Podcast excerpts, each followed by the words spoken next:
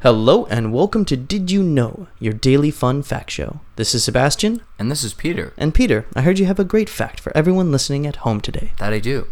The day is January 2013. Hmm, And the Zimbabwe government bank balance was down to 217 US dollars. Nice. Not I nice. would. I had a better bank account than the, the whole bank, the country whole of Zimbabwe, Wow. Yeah. That's crazy. they were so hyperinflated that after they paid their government workers, their balance was 217 dollars. Wow. There's a Washington Post article about it. That's unreal. Well, the, the money was like super hyper inflated. You had like a billion dollars, like on paper money was like, you know, Twenty bucks. some, something Something like crazy that. like yeah. that. Yeah. For them to have like. It's like buying an apple. For- it's like for a 20 government- million.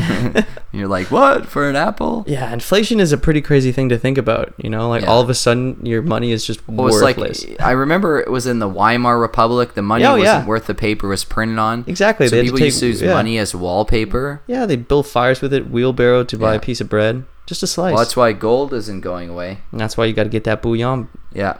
You got to go to, uh, what's that guy? We Buy Gold. Yeah, webuygold.com Yeah. and seen on TV. as this seen on episode brought to you by WeBuyGold.com. TV. we buy it. That fact again is in January 2013, the Zimbabwe government bank balance was down to 217 US dollars.